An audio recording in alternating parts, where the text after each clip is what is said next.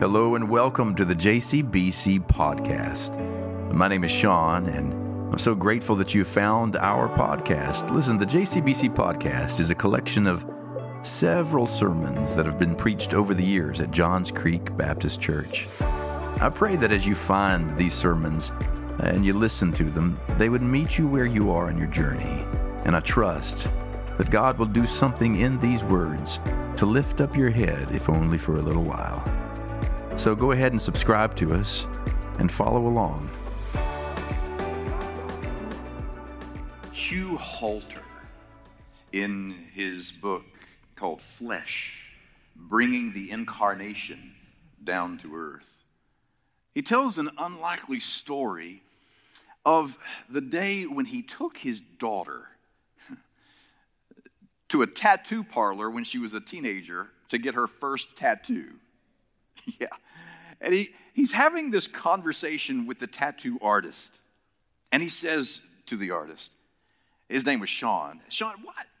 what what's, the, what's the big deal about ink these days? It seems like everybody, everywhere is getting tattoos. Why the sudden popularity? It seems like it's growing with exponential popularity.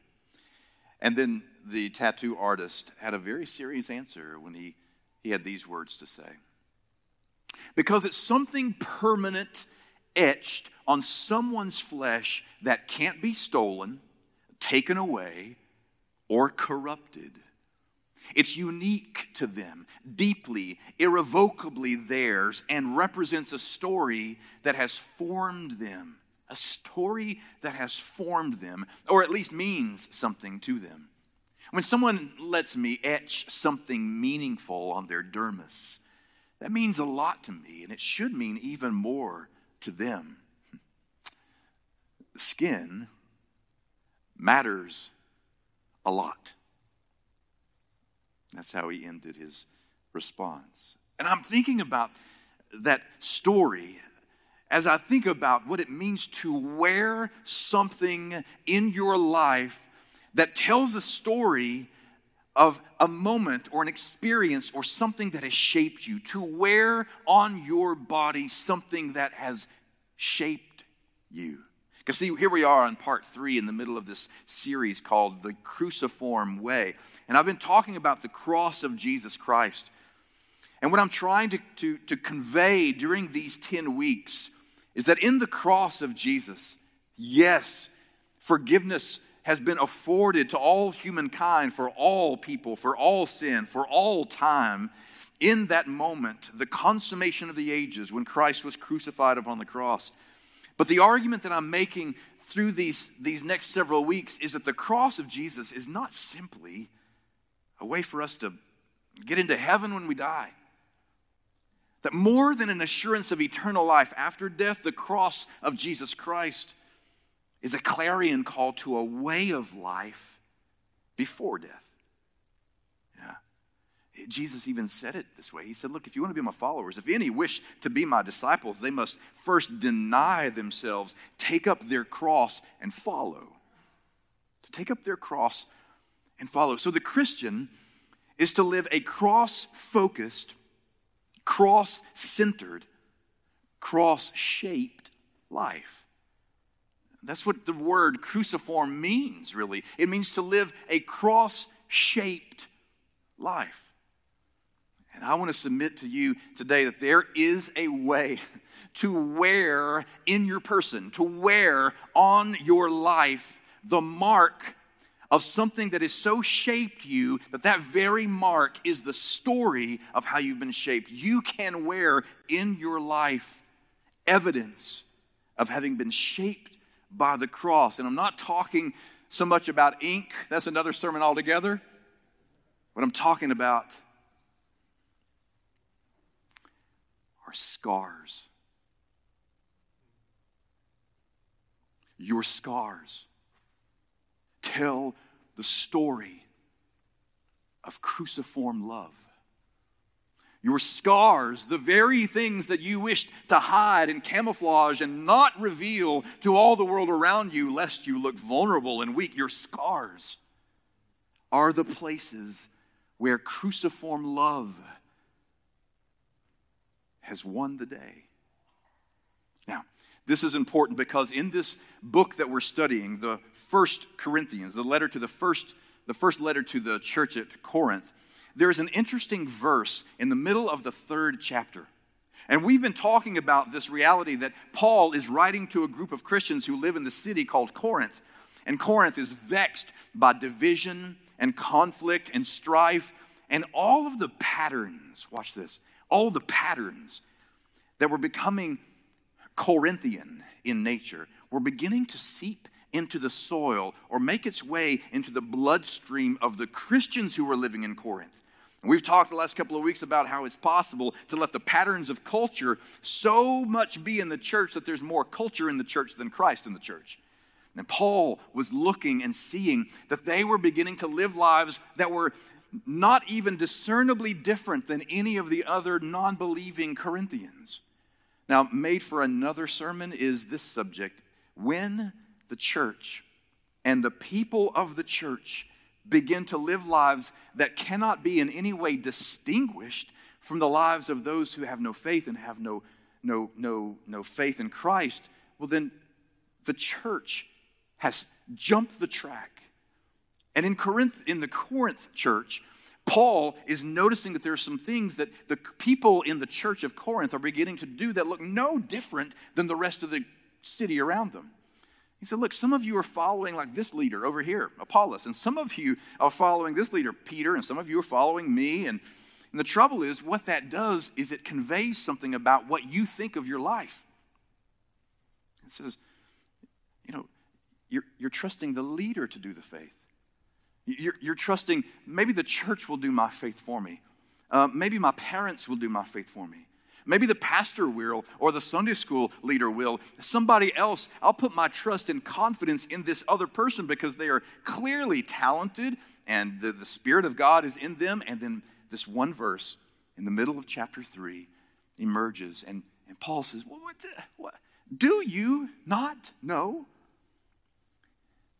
that you are God's temple? And that, and that God's Spirit dwells in you. Do you not know that you are God's temple and God's Spirit, the, the power of God's presence and God's action in the world, it dwells in you? And it was hard for them to believe, just as it's hard for you and I to believe, and it's for the same reason. We, we rarely believe that the true power of God's presence and God's action is actually within our lives because you know what we're mostly aware of? We're aware of our weaknesses we're aware of how we have fallen. And we know that we are insecure and insufficient. We know that we are inadequate. And every time we look in the mirror and we shave our face or don't shave our face or whatever you do when you look in the mirror, you know all of your rap sheet. You know the resume of your own weaknesses and vulnerabilities and scars. And Paul says, Look, even so, do you know that you are the temple, the housing unit, the, the dwelling place of the Most High God? And you hear me from time to time using that phrase, don't you? The presence and action of God. Because you can't have the presence of God without the action of God. They are inextricably bound to one another. Yes, He became flesh, but He dwelt among us. Wherever God is, God is up to something. And God is in you. And some of us have such a hard time believing that. And, and it's not because God is not in you, that the Spirit of the Most High is not dwelling in you. It's not because of that, but it's because we have fallen asleep to it. We don't recognize the, the power that is just beneath the surface. And do you know who I think has a really hard time remembering that the power of God's presence and action is in you? Do you know who I think sometimes has a really hard time remembering you are the temple of the, the Most High? It's, it's moms. On Mother's Day, can I just speak respectfully to all mothers who may be in the room or who may be listening? The fact is, you carry so much.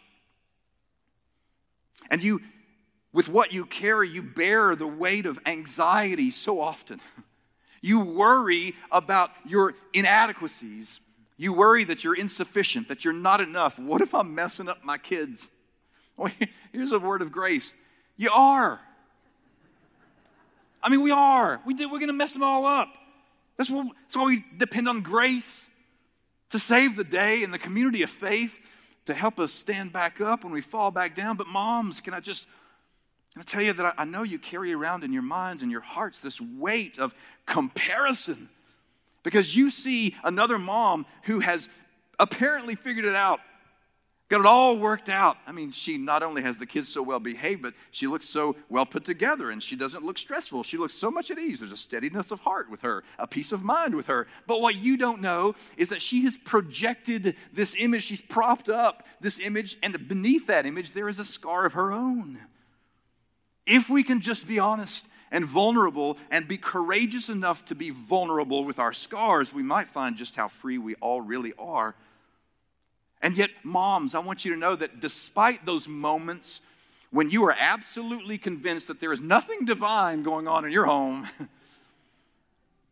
that the writers of Scripture, no less than 15 times, when given the opportunity to describe what the power of the presence and action of God look like, no less than 15 times, Hebrew Bible and New Testament, they use the imagery of motherhood. Of motherhood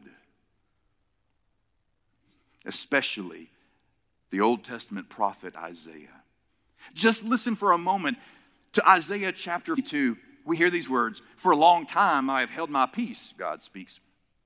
I have kept still and restrained myself. By the way, if I had a nickel for every time I heard my mother and the mother of my son say that, I've kept my peace. I have restrained, I've had it right up to about here. And then these words for a long time, yes, but now I cry out like a woman in labor. I will gasp and pant. And the words in Hebrew there are words of intense exhaling, as if you're in the throes of labor itself. And this is the imagery that the scripture writers use to describe the kind of intensity with which God groans at the sight of God's children in, in trouble. Or, or in, in chapter 46 of that same book. Listen to me, O house of Jacob, all the remnant of the house of Israel who have been born by me from your birth, carried from the womb, even to your old age I am he. Even when you turn gray, I will carry you. Then these words I have made and I will bear, I will carry and I will save. These are maternal images. And of all the images at the disposal of the writer of Scripture, the writer is using maternal, motherly images to bring out the reality that the presence of God's uh, presence and action are in you. And then finally, from chapter 66, we hear these words For thus says the Lord, I will extend prosperity to her like a river, and the wealth of nations like an overflowing stream. And you shall nurse and be carried on her arm and dandled on her knees.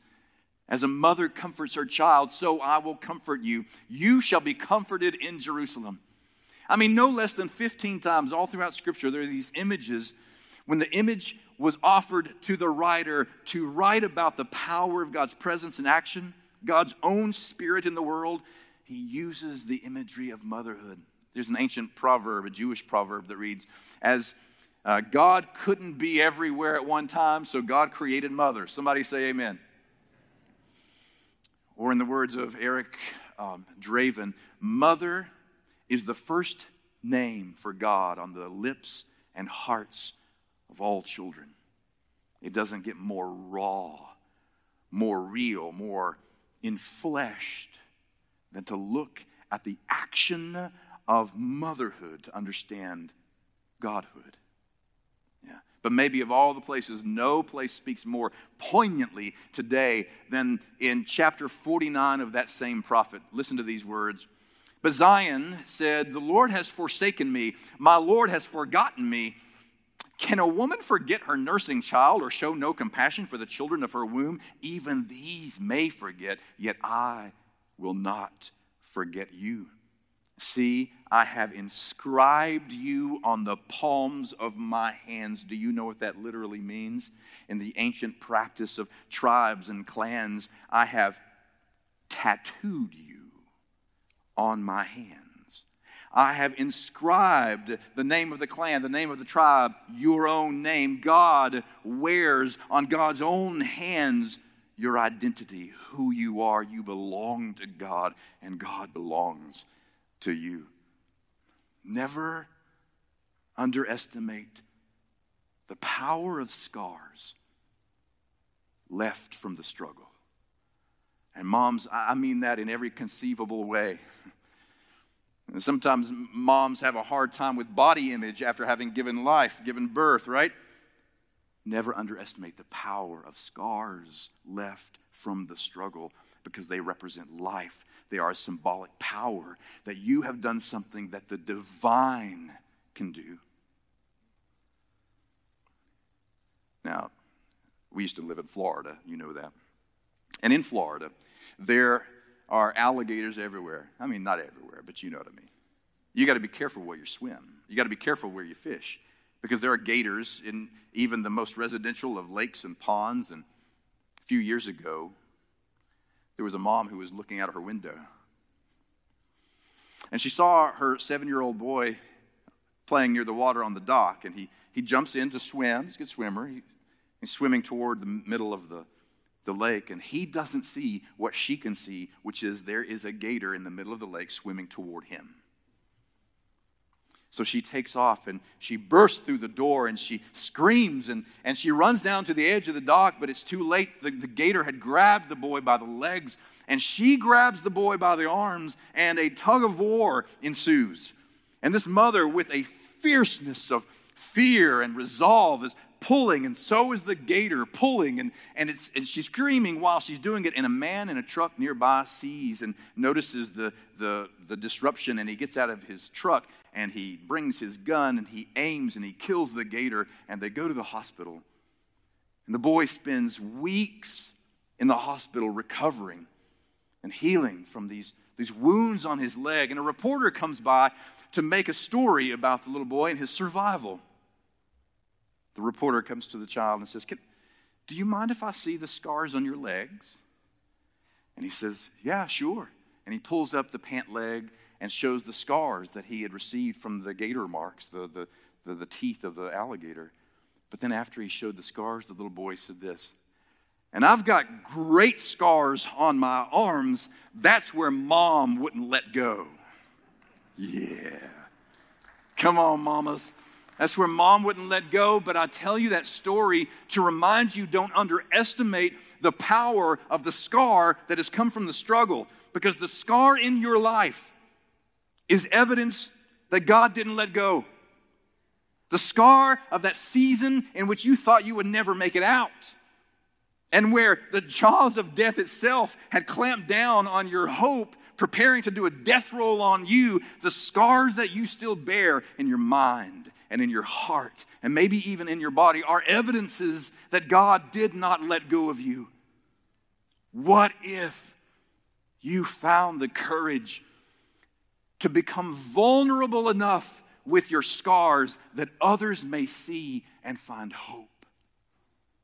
See, one of the mysteries of the resurrection that I have I've struggled for years to get my mind around was that when Jesus was raised from the dead, God raised Jesus, and, and even though he brought him to new life, the Father left five gaping wounds on his body two in his hands, two in his feet, one in his side. And for the longest time, I struggled to understand if God could bring from death itself, this is resurrection, not resuscitation. I mean, if He can bring from death itself new life, why would He not just give him a whole new body? And then we have this story that's told where one of the disciples, his name is Thomas, he wasn't with the disciples when Jesus first showed up and was resurrected and made an appearance, and he wasn't there. And the disciples kept saying, No, you understand, he's alive. He's not dead anymore. We've seen him. And and Thomas said, I, I will not believe until I place my hands in his scars. Unless I can place my hands in the scars, the nail marks in his hand, and plunge my hand into the wound in his side, I will not believe. In fact, the word in Greek is pistis, which means I cannot have faith. It's as if Thomas is saying, I am not wired that way. I cannot have faith unless I can touch some scars. And then, as you know, I've shared this so many times before, I'm just so moved by the Caravaggio painting of the doubting Thomas. Here's a look at it. And we have Thomas reaching forward, plunging one finger into the side of Jesus, into his scar, into his wound. And it occurs to me that the wounds of Jesus were left there. The scars remained on his body because the scars are the places where we latch on. The scars are the places where we are convinced that we serve a God who knows what it means to have gone through your despair. And then, very next picture, if you zoom in a little bit, you'll notice that Thomas has one hand in the side of Jesus, but in his other hand, he's holding his own side as if to say, It is in woundedness that we connect with God. And if it is in woundedness, where by his stripes we are healed, then healing comes from the scars, and your scar, even if it has taken years for it to heal, may be the latching on place for someone else to have hope in the midst of their despair. What if there is healing in your scars for someone else? So, to live the cruciform life, the cross shaped life, has something to do with learning to walk through this life vulnerably. This is where I failed. And over here is where I fell down. And this over here is my struggle, and I can't seem to get away from it. Over here, I'm addicted. Right here, she left me. Over here, he walked out on me.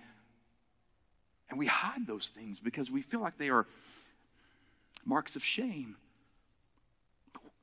Could anything be more shame riddled than the cross?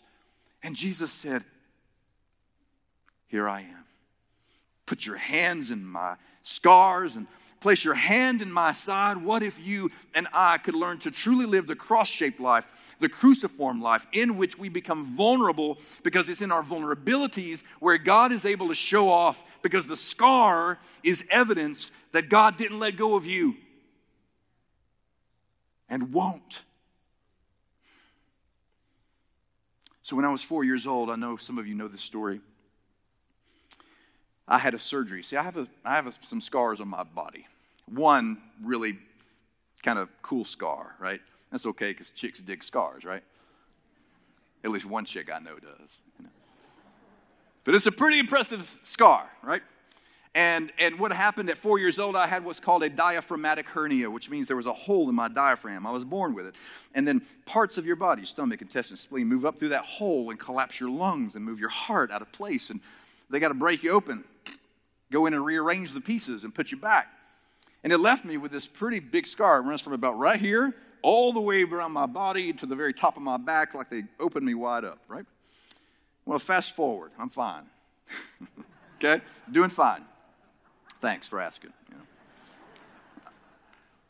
About 20, 25 years after that surgery, I was a youth pastor in Virginia. And we took our youth to the hospital from time to time because we had a ministry where we would go to this children's wing of the hospital, and in the waiting rooms, we would minister. We would bring snacks. Some of the youth would play with the siblings whose brother or sister may be in surgery. And the adults, we would talk to the moms and dads, comfort them, pray with them if they welcomed it. It was a different day because it was a time when you could still smoke inside. And there was like a smoking section of this hospital waiting room. Can you imagine why we did the things we used to do? But there was this woman sitting by herself, and she had this ashtray that was full of cigarette butts, and she was just lighting one right off the other. And she was just, she was kind of, knee was shaking, nervous, completely alone. I went and sat with her for just a moment just to sit and talk. And so, what brings you here? Well, my son is uh, is having surgery. And you could tell she was visibly upset, hadn't slept. And I said, Do you mind if I ask what, what they're doing so we can maybe pray? And he, she said, uh, It's a really rare um, condition. And um, you may not have heard of it, but it's called a diaphragmatic hernia. I said, You don't say. She said, Yes, where there's, there's this hole, and, they, and it moves up in the lungs, and the heart does this thing. And I just listened. And I said, And she was really worried. She said, I know the doctors tell me he's going to be fine. They've come a long way with that surgery, but that's my baby in there. And I am scared. And, and, and I said, Do you mind if I, can I, would you mind if I sh- showed you something? Then it got a little creepy for a minute. but I, I took my shirt and took half of it off and showed her my scar. And I said, I had the same thing when I was his age, and I'm doing great. And she began to weep. Because no matter what the doctors told her about the prognosis and their practice and their capacity to repair her son, she needed to see a scar as evidence that there was hope for that day. And what if you and I had the capacity to become vulnerable enough with not just the scars on our bodies, but the scars in our minds and hearts and our spirit, so that we are able to say, Look, it's in my weakness that God showed up and God did not let go of me. Yes. So Paul did this. And Paul had plenty of reasons to brag and boast about Paul's own resume, his own abilities. But do you know what he chose to, to brag about the most? His scars his woundedness, his weakness. In fact, in Second Corinthians, listen to his, his bragging about weakness. Five times I, was, I have received from the Jews 40 lashes minus one. Three times I was beaten with rods. Once I received a stoning. Three times I was shipwrecked for a night and a day, and I was adrift at sea on frequent journeys, in danger from rivers, danger from bandits, danger from my own people, danger from Gentiles, danger in the city, danger in the wilderness, danger at sea, danger from false brothers and sisters in toil and hardship through many a sleepless night, hungry and thirsty, often without food, cold, naked. See, these are scars he's talking about. See, he says, and besides all this, I'm under daily pressure because of my anxiety. Anxiety is a scar, by the way. Because of my anxiety for all the churches. Who is weak and I'm not weak? Who, who's been made to stumble and I'm not indignant? If I must boast, I will boast in the things that show my weakness. Then he goes on in the very next chapter. He picks up and says, Therefore, to keep me from being too elated, a thorn was given to me in the flesh, a messenger of Satan, a, scar to torment me, to keep me from being too elated. Three times I appealed to the Lord about this, that it would leave me. You know, you can't get rid of scars, right? You can get rid of wounds because they become scars, but you can't get rid of scars. I asked three times that it would leave me, but he said to me, My grace is sufficient for you. For power is made perfect in weakness. So I will boast all the more gladly of my weaknesses, so that the power of Christ may dwell in me. Therefore, I am content with weaknesses, insults, hardships, persecutions, and calamities for the sake of Christ. For whenever I am weak, then I am strong. My beloved sisters and brothers, we live in zip codes where the cultural norm is don't let them see you sweat. Do not show the, the, the chink in your armor don't let them know where you are broken and are still healing. But the Apostle Paul and all the saints and your broken pastor is saying to you the cruciform way is to live cross shaped. And to live cross shaped means here is the wound that I bear, and I don't despise it because the wound is evidence that he did not let go of me. Yeah. Now, it may be today that you're at a place where you want to experience that kind of confidence in your weakness. And I promise you, you can. Maybe today you realize you have never prayed in such a way as to welcome the God who bore his own scars to heal you and yours. If you if you don't know how to start this journey of faith, it may be simpler than you think. God's not looking for perfection, and God is not looking for us to have figured things out before we pick up our cross and follow. He's looking for those who are willing to recognize that we cannot figure it out, and that outside of ourselves, there is only one who can. So maybe today you you pray a prayer that sounds like this. And just right where you are, in the sanctuary, Family Life Center, or at home, maybe just borrow my words and pray these words I confess to you, God, that I have pretended for far too long. I have been wounded, I've been knocked down, I've been I've been I've lost the breath in my lungs. I've crawled my way through life, and all the while I have pretended like it's okay, like I'm fine. Well, I'm not fine. But I recognize that it's in you that all of my woundedness and my sin and my trouble is actually redeemed. And I welcome you to show me what you can do with my life. I confess my sins and I ask that you forgive me of the places where I have wandered Lord, prone to wander, Lord. I feel it. I'm Prone to leave the God I love, but here is my heart, Lord. Take and seal it. Seal it for thy courts above. I yield my life to the power of your presence and your redeeming love. And I pray that in the name of Jesus. Amen. That's it. If you prayed that here in the sanctuary, or if you prayed that at home or in your family life center and, and you meant it in your heart, understand that God has heard that prayer. And we want to know about that. So you can't do this journey alone. You're never meant to do this journey alone. We're meant to be a community of faith. So here's what I want you to do. If you prayed that prayer today, then at the conclusion of this service, in the sanctuary and in the Family Life Center, there will be pastors right up here. You'll see David right up here in the sanctuary, and you'll see Pastor Annie in the Family Life Center. They're waiting to talk to you. Just come and tell them that you prayed. You don't have to know what the next step is, they won't either. But together, you'll take it one step at a time. And if you're at home and you can't come, we want you to contact us, email us at connect at jcbc.org. Now, why would I talk about that here in the middle of a worship service? Because we take your journey seriously. And if you want to talk about the next step of your faith, then we want to listen.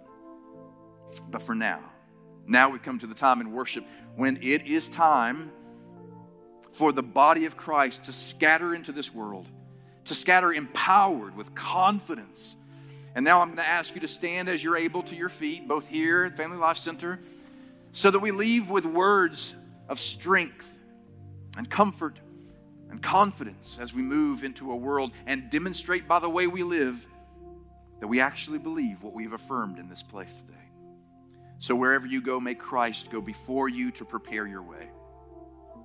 May Christ go behind you in the days that you fear and feel like retreating to encourage you one step further at a time. May Christ go to your right and Christ to your left, abiding closer than even a sister or a brother. May Christ go above you in the days when dark clouds roll in to remind you there is one above the clouds who, at the end of the day, has the final word. May Christ go beneath you, girding you with confidence and removing all forms of fear. But mostly, may Christ go in you, transforming you from the inside out until your hearts beat in rhythm with His. Go in the peace of our Lord. Amen.